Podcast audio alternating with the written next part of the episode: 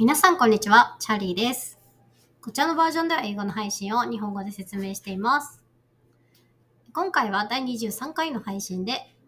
エレクトリックエアタクシーに挑戦する準備はできていますか？というタイトルでお話をしています。まずは記事を読ませていただきますね。2023年11月26日付のエングーによりますと、electric air taxi がニューヨークで静かなデビューを飾りました。 Joby 社が開発した electric air taxi がニューヨークで初飛行を成功させ、低騒音ゼロエミッションの交通手段におけるマイルストーンとなりました。6つの電気モーターを搭載したこの飛行機は、従来のヘリコプターよりも格段に静かで、4人の乗客を乗せることができます。最高速度は時速320キロ、充電時間は約5分と短くなっており、1回の充電での走行距離は160キロで、都市移動に革命を起こすことを目指しています。ニューヨーク市のエリック・アダムス市長は、同市をクリーンで静かな飛行の世界的リーダーとして構想し、ヘリポートの電化計画を発表しました。ジョビージョビー社はニューヨーカーの毎日の交通手段として手頃な価格で排気ガスのないフライトを提供する計画であり、連邦航空局の許可が下りるまで2025年の所有利用を目標としています。記事の詳細はリンクからご覧ください。というわけで、あの、リンクを貼った先の写真をぜひご覧になってください。とてもスタイリッシュで上品なんですよね。で、一番驚いたなと思ったのは、このエレクトリックエアタクシー。コストに言及されてましてですね、記事によりますと、旅行費用の渡航費用、乗車費用はまだ、あの、確認されていないんですけれども、このジョビー社は以前、このエレクトリックエアタクシーを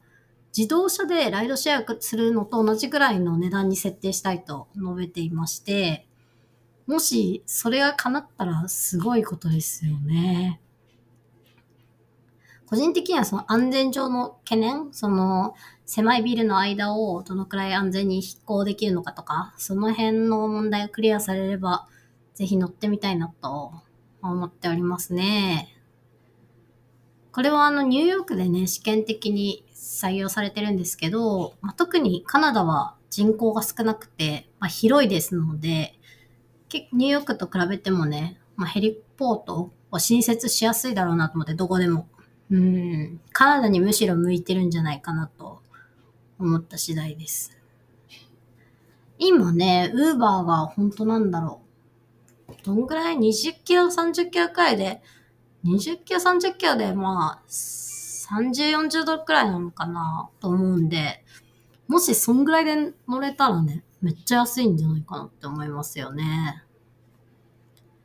で、to me, ideally, having these electric aircraft operated automatically, I mean, if it's self-driving, it would be more attractive for some people like me, since it seems hard to believe human skill. In some cases って書いたんですけど、まあ、理想を言えば、ideally、理想を言えばですね、まあ、こういうエア、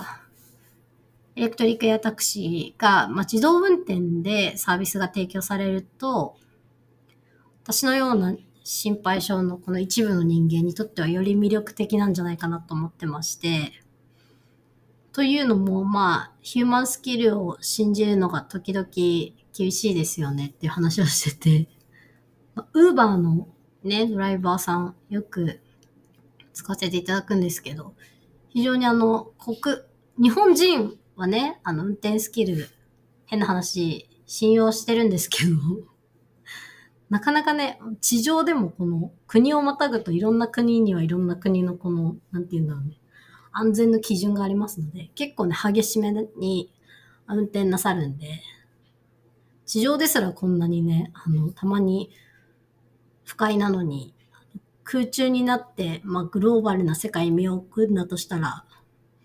非常に自動運転にしていただきたいなと思っている次第ですと。うんうん。ところでですね、ヘリコプターには乗ったことありますか？と。By the way, have you ever taken a ride in helicopter? 私はですね、実際にヘリコプターに乗ったことが人生で一度もないので、どのくらいこう不快でうるさいのかっていうのが想像できかねてるんですよね。まあもちろん、何ですかね、乗ってる人乗ったことがある人からしたら、この記事が言ってるね、普通のヘリコプターの100倍静かで、ジョーディー、ジョビーさん、ジョビー社によると、なんと平均的な会話よりも静かだっていうので、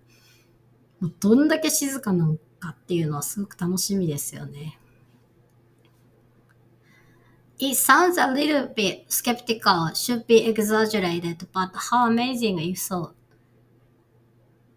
It sounds a little bit skeptical. とても懐疑的で疑わしいですし、この表現は。あの、大げさな気もするんですけれども。もし、とっても静かなんだったら、素晴らしいですよね。なんかね、あれですよね。なんか忘れちゃったけど、あの、ほら、車のさ、車のなんかめっちゃ静かな車が出た時もね、めっちゃ静かじゃんみたいな感じになって、話題になりましたよね。静かだ、静かだとは聞いていたけど、本当に静かじゃんみたいな。何かって言うんだっけ忘れちゃったけど。ねえ。静かすぎてね、あ、なんか危険さえ感じる時ありますよね。背後に急に現れて。静かなのはいいことだなと思います。というわけでですね、結構今回は、あの、私が興味を持つ記事にしては珍しく、こう、テクノロジー系の記事を取り上げてみていて、あの、ニューヨークの話だったんですけど、まあ、カナダでもね、話題になっていたので、取り上げてみました。というわけで、日本人の方って聞いてらっしゃる方がいらっしゃら、どうでしょう？このエレクトリックエアタクシーは一般的な光景に日本でもなると思いますかと？また、どんな風にこの記事を感じられてますでしょうか？ということで、ニューボキャブラリー、本日のニューボキャブラリー2つでして、インオーゲラル、インオーゲラル、最初の方で言ったんですよね。記事の中で言っていて、エレクトリックエアタクシー successfully completed its an inaugural flight in New York City. inaugural flight. これが、その、初めの初飛行って訳されてるんですけど、初めのみたいな感じで、まあ、開会のとかっていう使い方をされるらしくて、インオーゲラル。インオーゲラルイシューで相関号みたいな表現になるんですって。面白いですよね。なんかね、サンズライクなんか、めっちゃなんか悪そうな単語なのにね、なんか、悪そうな意味そうなのに、ただの初めのって意味なんですね。で、次の単語がセットバック。これがですね、セットバックっていうのが、えー、コストの話のところで使っていて、最初にそのびっくりするよねみたいなも、これ安いんだとしたらめっちゃびっくりするよねみたいな。set you back as much as you, as much as a ride share in a car. The aircraft will only set you back as much as a ride share in a car. ライドシェアくらいの値段しかかからないらしい、みたいな話をしてるときに使いました。なので、まあ、コストがかかるっていう意味なんですけど、せ、折衷バッグ。なんか面白い表現だなと思いました。うんうん。で、なんかね、こっち来て気づいたんですけど、なんかね、なんとかダラー、100ダラーとか言うときに100バックスとかね、言うことが多くて、なんか意外に一般的な表現ですね。バックス。あ、でも綴り違うな。綴り違うんかな。綴り違う気がするな。でも同じ意味な気がするな。ちょっと調べましょうね、後で。おのおの調べましょう。でもなんか便利な表現だなと思いました。うんうん。というわけでね。